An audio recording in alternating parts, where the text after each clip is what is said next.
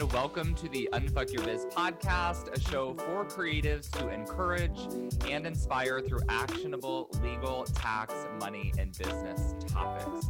I'm Braden Drake, an author, lawyer, tax pro, and educator.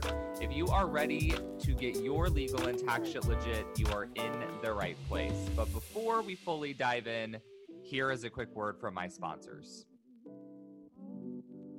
This episode is brought to you by my free training, The Three Legal and Tax Mistakes Made by New and Experienced Business Owners, and How You Can Avoid Them.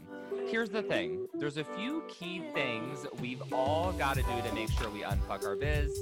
I've seen all the mistakes and I know how to help you get past them. So here's what I want you to do go to www.unfuckyourbiz.com, sign up for the free training, watch it, and do at least one of the homework assignments I share in the masterclass. Promise? Okay, now let's dive into the episode.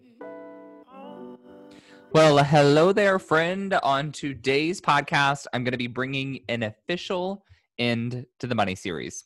If you're relatively new to the podcast, my guests and I have been sharing information and resources for the last few months now, I think starting back in like early December, all about money. So everything from increasing sales to bookkeeping to taxes. So lots and lots of good stuff.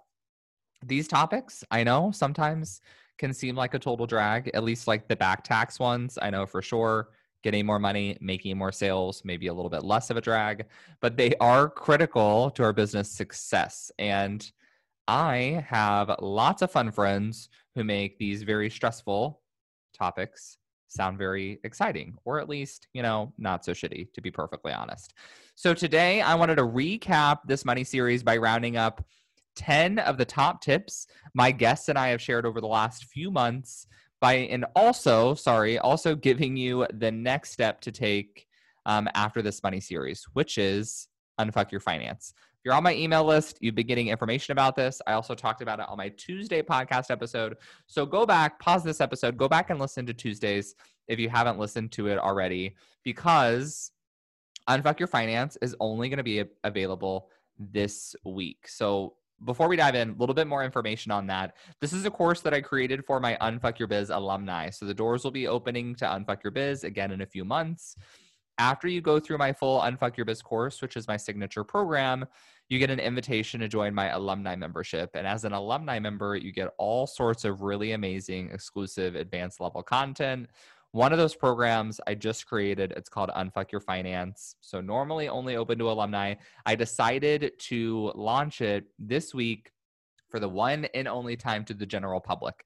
So hop over to my website, check it out for all the information. If you have questions, DM me at Braden Adam Drake. If you're on my email list, you'll get all of the information.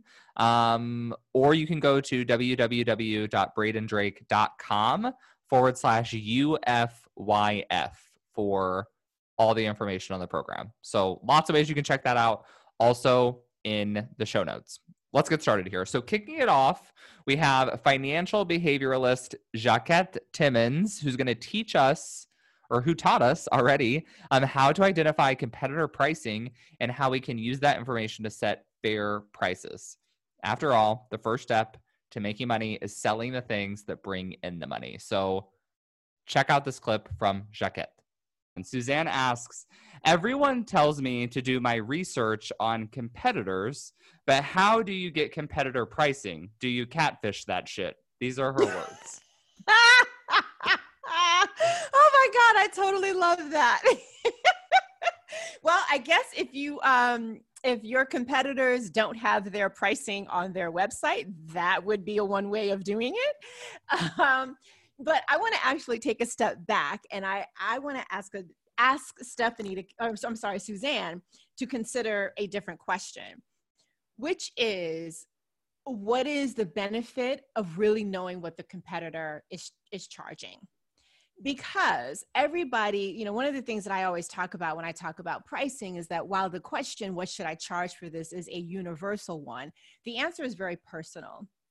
and so you could have two wedding you know planners side by side and for a variety of reasons what they are charging for what they're bringing to the table is going to be different so if you're doing it to just have a ballpark numerically of what people are doing that might be beneficial but you don't know that much about you know their target audience per se. You don't know whether or not they're running their business as a business or as a hobby. Like there's so many factors that you're not aware of that can shape the way in which they come up with pricing that i think it's dangerous to um, look at that research and only focus on the price that they're they're charging so having said that, um, if they're going to do that, yes, you're going to probably need to catfish unless they have their numbers on their site.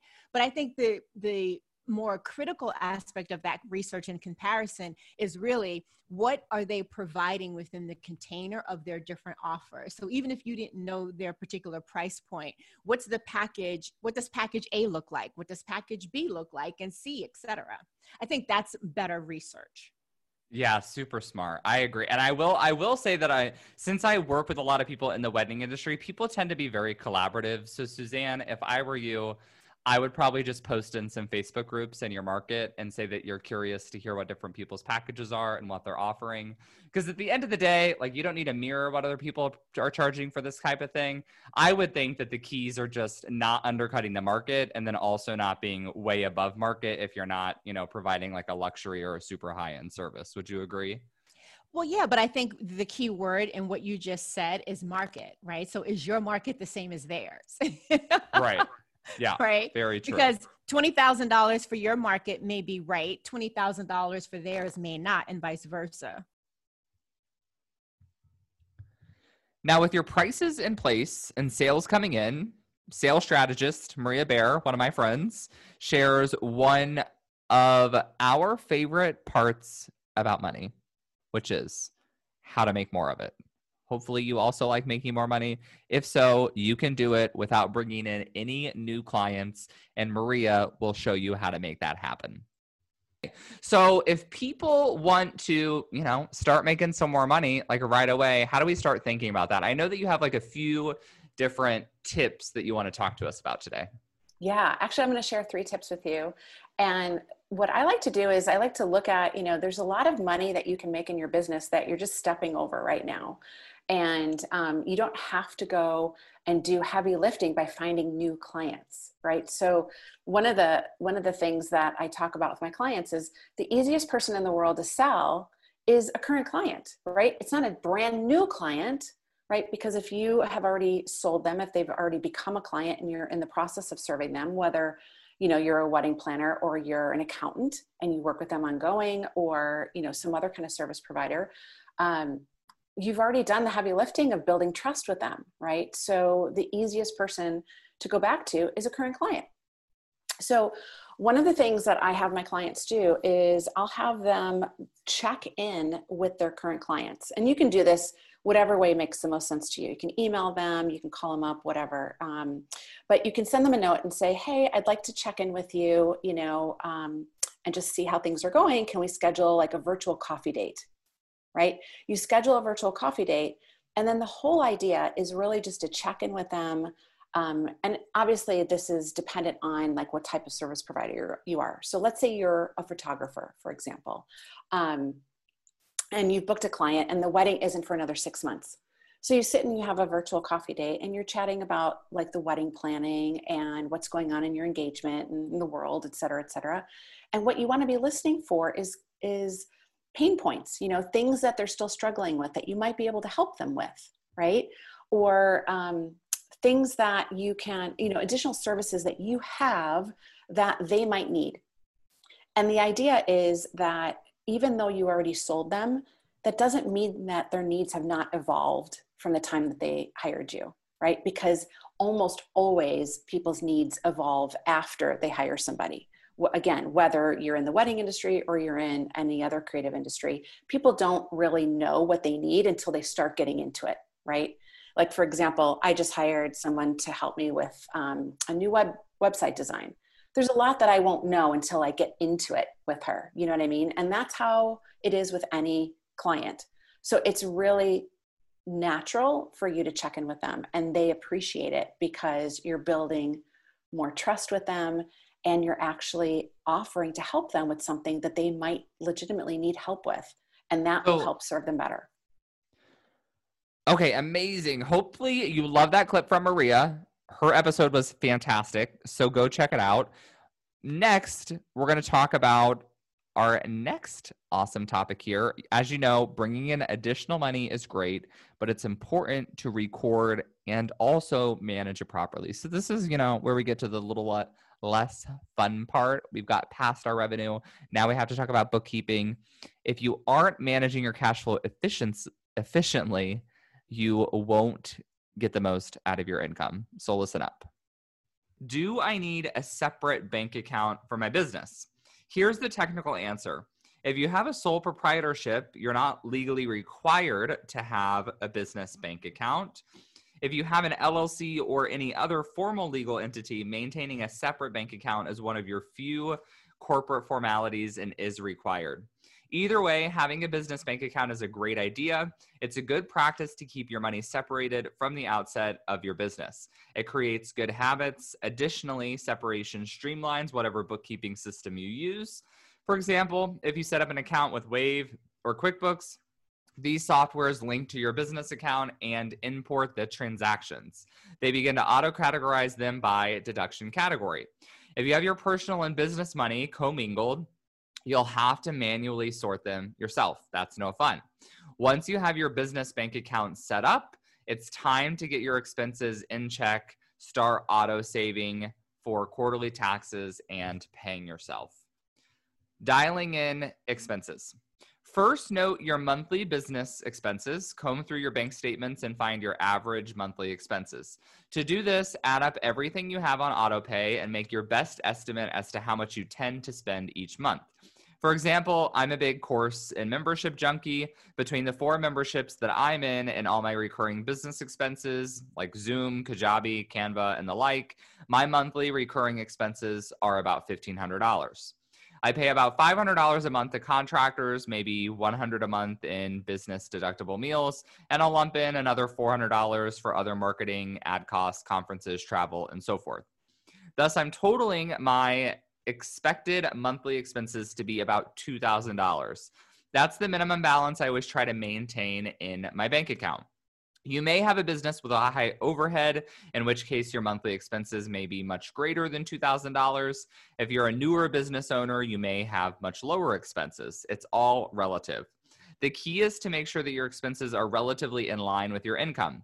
We all want high profit, revenue is sexy, but profit, and more specifically, the profit that makes its way to your personal bank account, is what leads to the quality of life you're after.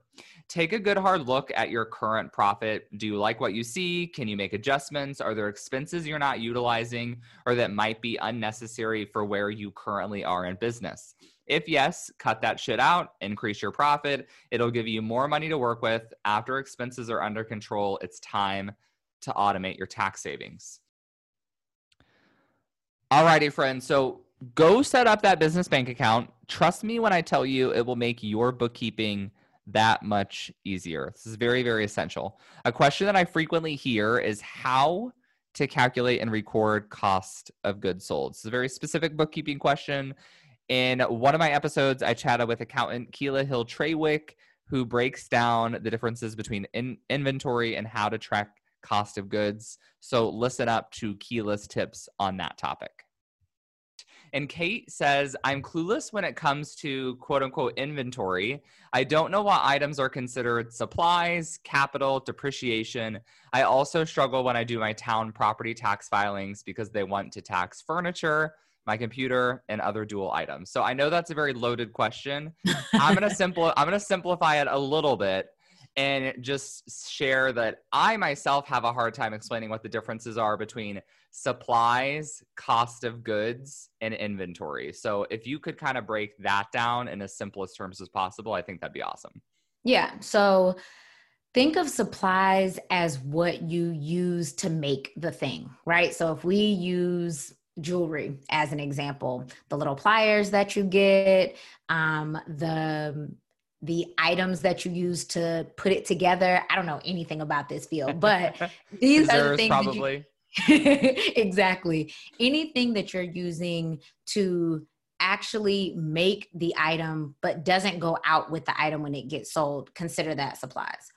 When we think about inventory, inventory is the thing that you're going to sell. So if we're talking about jewelry again, at by the time you finish making the bracelet, the bracelet itself is inventory. And all of the components that make that up, the beads, the gold, the string, the metal bar, whatever the things that are that go into this bracelet, you're going to kind of add all of those up and they sit as your inventory cost. Now, the thing to know about inventory is that it's an asset, it's not an expense. So you make the thing and you kind of store it. You hold it on your balance sheet. And then when you sell it, you get to expense the cost of that item, hence the name cost of goods sold. The way that you're able to take advantage of that expense is that when you sell the bracelet for $100 and it costs you $50 to make it, that $50 is allowed to be expensed as a cost of goods sold. Okay, that's beautiful. I don't think I've ever heard it explained that simply before. So that's really awesome. So basically, when you buy the item, it's inventory. Once that item gets put into a good and the good is sold, then it becomes a cost of good. Right. And I think a lot of people get confused because they want to expense the inventory. They're like, I bought it and I paid for it. So now it's an expense. But the IRS wants to make sure that you're not hoarding inventory and being able to basically call all of it in, as an expense, even though it wasn't actually up for quote sale. The better your records, the easier everything is come tax time. Bookkeeping generates a lot of questions. Everyone's businesses are different, which often leads to a lot of very specific questions business owners have about what they can or cannot write off. So, in this next clip, Parker Stevenson uh, co owner of Evolve Finance, answers your bookkeeping questions. Okay, so first question comes from Jennifer Cooper. And Jennifer asks For my first year in business, okay, first year in business, and I have a profit loss, how much can I report as a loss? Will I get audited and is there a limit? So we kind of talked, we kind of touched on this in the last episode, but we'll recap it now. Yeah, so let's just start off by saying you don't get to decide what gets written off. Please, for the love of God, hire an accountant. That goes for everybody.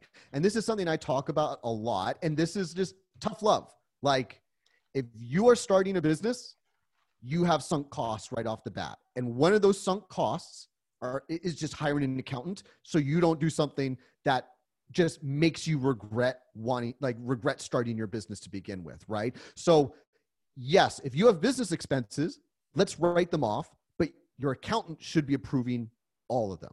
And like we talked about in the other episode, yes, let's write off everything we possibly can that can be written off, but we also want to make sure we're building a profitable business here. I just want to touch upon that again. The whole reason we're running these businesses is so that sure we get to do get some tax deductions there's a few things that are like kind of owner benefits maybe you're writing off your cell phone as an expense maybe you're writing off a portion of your rent that's awesome but if we're writing off so many things that we don't have any profit left over, we're not winning at business. I want everyone here to win at business. Mm-hmm. So let's find that balance of writing everything everything off that we can from a business expense standpoint, but let's also make sure we're actually trying to plan uh, to put together a business that's going to have profit left over because that's the way you're going to get paid and that's the way you're going to build your wealth. As you continue to improve your bookkeeping and paying yourself, you need to own the chief financial officer role in your business. It may sound scary, especially on top of all the other hats you're wearing as a small business owner, but it's one of the most important things you need to do in your business for longevity. The goal is to have a profitable, sustainable business. So, in this next clip, accountant Keela Hill Trawick, who we just heard from a couple of minutes ago, is going to walk us through how to be your own CFO. Can you tell us what a CFO is, what they do, and how that kind of differs from just like general accounting? Yeah. So, generally accountants and this is not all of them but generally accountants are looking at historical data and so what they're focusing on is are your financial statements accurate is everything uh, categorized properly are we being set up for success when it comes to tax preparation and when it comes to say applying for grants or investments? Are our books in order? And what a cfo should be doing for you is taking that information and taking it a step further to talk about the future to be able to make strategic decisions about what's going on with the business to really be able to use the historical information, the baseline foundation, as a springboard to be able to say, so what do we do with this information? And so for us, that means not only taking care of the books to make sure that everything's in place and that it's all the I's are dotted and T's are crossed there, but then being able to have conversation about goals. What does it mean um, if you hire somebody? What does your cash flow look like? Because I think that's a conversation that we don't have often enough. This idea that you could be, quote, profitable, but there's the money is not coming in fast enough to really cover expenses. And what we want to make sure is that there's a holistic financial picture so that beyond just the books, we're looking at payroll, bill payment, um, receivables, budgets, forecasting, wanting to look at the whole financial picture for the business to really determine how does the business grow and at the same time maintain what it's doing now without kind of falling into a dip because there were things they didn't pay attention to. So I have a hard-hitting question for you. A lot of accountants do not do any like type of CFO type guidance. Do you think it's because it's a skill set that's lacking even among a lot of accountants, or do you think it's just not something that necessarily fits within a lot of business models? I think it's a combination. I would say, as accountants, we're taught that we do really specific things. And so you are kind of driven into these lanes of like, are you a bookkeeper? Are you a tax professional? Are you an accountant that kind of does both of those? But it feels relatively emerging this idea of consulting or advising beyond that. I think the other thing is a lot of accountants in corporate worlds are doing uh, very time based things. We do monthly things we do quarterly things and so this idea of really talking through the middle um, doesn't come up as often because the assumption is that their clients or their businesses or whoever they're talking to is really just invested in the numbers themselves. I want to see my financial report. I feel like it looks good moving right along and not really being able to fill that gap of like, it's more than just the numbers. Keela gave a ton of great advice, but I know some of you may be screaming, okay, Braden, that's great and all, but I can't even think about looking to the future because I have back taxes weighing me down and I'm not sure what to do about those. I've been there. I get it. I've worked with a lot of other people who've had back taxes. Very, very stressful, not very much fun. You most certainly can come back from them. It doesn't need to be that scary. There are lots of options open to you. And then in this next clip, my guest, who is a tax attorney, Teresa Spates, is going to share how if you've been audited or if you end up owing a balance to the IRS and you're like, I'm not fighting the tax due, like I know I owe that money, then at that point you're going to be looking at resolution options. How am I going to resolve the debt that I owe? That's all going to be dependent on your assets, your income, and your expenses. So you may not need representation if you're like, hey, you know, I'm going to pay this back in full. I don't have a problem paying the $5,000. I just need to make the payments over time pick up the phone, call the IRS, set up your streamlined installment agreement. It's going to be cover over 72 months. Um, so that's six years you get to pay back the debt. There are there is that. Sorry, you can do that over the phone. You don't, or do mm-hmm. you have to apply online? You can do it either way. You can do it online or you can call and do it over the phone. Oh, the awesome. online is great. Um, if you've already received a letter, it in the right hand side it'll have a caller ID number that you use, and you'll just plug that into the IRS website with your name and your information. And once they verify that it's you, then they can go ahead and set you up a payment plan. I think it's like a $34 user fee. If you call then um, you can set it up over the phone with them as well. They'll always give you the lowest amount that you have to pay over the six years. And that you can also do on your own as long as you know that you have the funds to pay it back. If you're like, I can't pay this back in six years, like I've done the math, which is literally taking what I owe and divided it by 72, and I can't afford to pay it. That's when you need to get a tax controversy attorney or um, a practitioner is what we call ourselves. Um, so you need to call somebody, hire someone because you're going to need to negotiate with the Internal Revenue Service and try to get you into a payment plan that you can afford.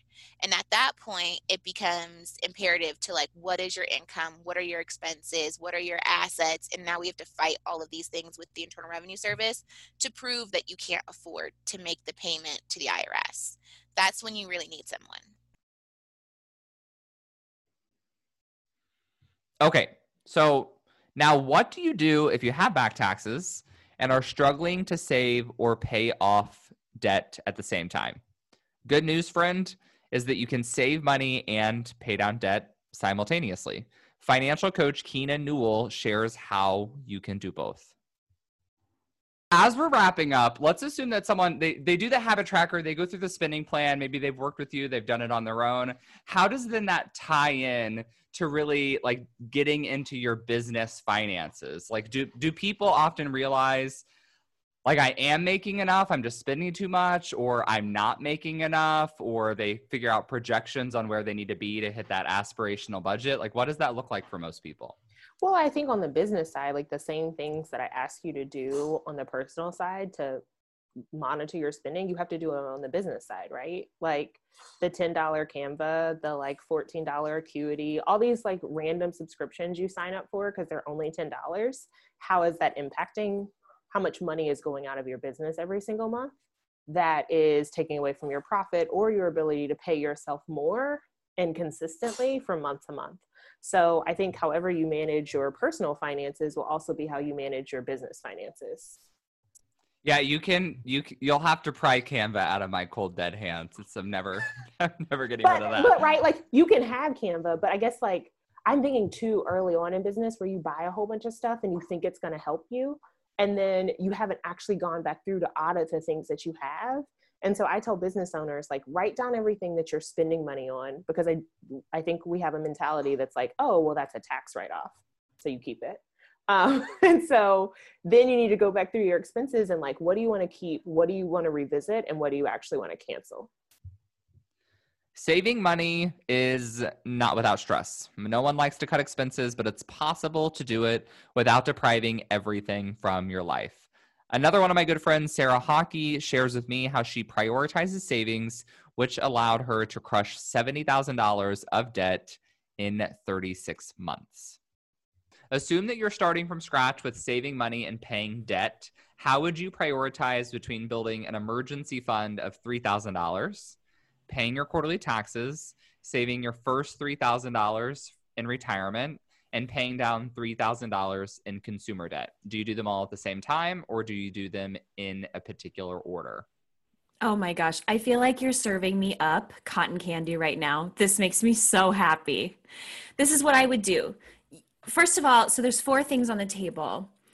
You need to cover your ass with at least some sort of emergency fund, or when the shit hits the fan, you're going to get dirty. So I would definitely save up that three grand as fast as possible.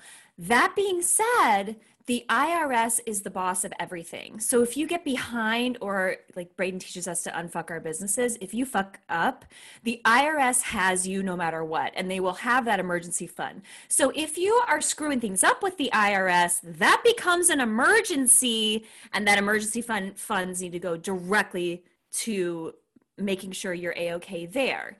If that's not the case do stay current with your quarterly taxes or braden can correct me if i'm wrong you're going to get uh, penalized and also find room to save that emergency fund. Now in the whole scheme of your life three grand is not that much money in the you know 80 90 years you'll be alive. So save it up as quickly as possible then let's talk about debt and retirement. So I would suggest pause on the retirement investing. There are a couple of exceptions. I am not black and white on this. I'm not an all or nothing necessarily, but I personally paused everything and just went ahead and focused on debt. And the reason why is we can really, the human brain can only do one thing at a time unless the thing is mindless. So if you want to focus on something, I would give your brain the space to be able to focus on making sure you are okay with at least a starter rainy day fund and then moving forward towards reducing your debt investing and always always always floating above you is making sure that you're current on your quarterly taxes faux show that's my answer In addition to current savings, it's important to keep retirement savings in the back of your mind, even if retiring seems a million years away. Listen here for some quick retirement tips. What are our options for self employed folks? So, if we don't have an employer, what are going to be our best options? We now know that employees have pretty great benefits with 401ks, but what about the rest of us? So, there's the solo 401k. Solo 401ks are created for the solopreneur. Makes sense, right? The tax benefits are the same, but a solo 401k allows contributions up to $58,000 per year in 2021. If you have employees, you may not be eligible for a solo 401k. SEP IRA. SEP stands for Simplified Employee Pension. A SEP IRA is designed for small businesses, and unlike a solo 401k, works for businesses with employees. It provides the same tax benefit of a traditional IRA, but with greater contribution limits. You can contribute $58,000 or 25% of your compensation, whichever is less. So translation, I did the math for you. If you pay yourself less than 232,000 two, yeah, $232,000 in a year, your contribution to a SEP IRA is capped at 25% of your compensation. So example, if I pay myself a $100,000 salary, my SEP IRA contribution limit is $25,000, which is still a lot more than the 6,000 for a traditional IRA. A simple IRA. Simple is an acronym for Savings Incentive Match Plan for Employees. I know, I'm glad it has a simple acronym. I couldn't help myself for that pun. I hope you enjoyed that. Um, don't hate me. So, simple IRAs operate a lot like SEP IRAs and provide the same tax advantages. Uh, instead of boring you with all the nuanced differences between SEPs and simples, I'll summarize by sharing that simple IRAs tend to have more advantages for small businesses with employees. If you plan to be a solopreneur for some time, a SEP is likely a safe bet. If you have or plan to soon have employees, consult with a certified financial planner about which of these options might be best for you. Alrighty, friends. So these were just a few of the amazing resources my guests and I shared throughout the Money series. I hope that you loved all of those. You can check out the full episodes wherever you listen to podcasts. Maybe block out some time to go back and listen to each one of those. You're going to learn a ton, I promise. And remember, as the next step to the money series, it's time to truly unfuck your finances. So I'm offering my Unfuck Your Finance course just through tomorrow. So if you're listening to this podcast episode when it releases on March 4th, I, I think, then it's open just through tomorrow, Friday, March 5th. You're going to want to sign up. It's going to be amazing. And I hope to see you in the program. Have a good one. Hey there. Before you go, I wanted to give a quick thanks. Thanks so much for tuning into the show. If you loved it, I would love for you to take a screenshot of the episode or snap a quick selfie while you are listening. Share it on social and give me a tag. It'll help other kick ass entrepreneurs like yourself find the show. That's it for today. I'll be back soon with a new episode. Meanwhile, let's roll up our sleeves and unfuck that biz.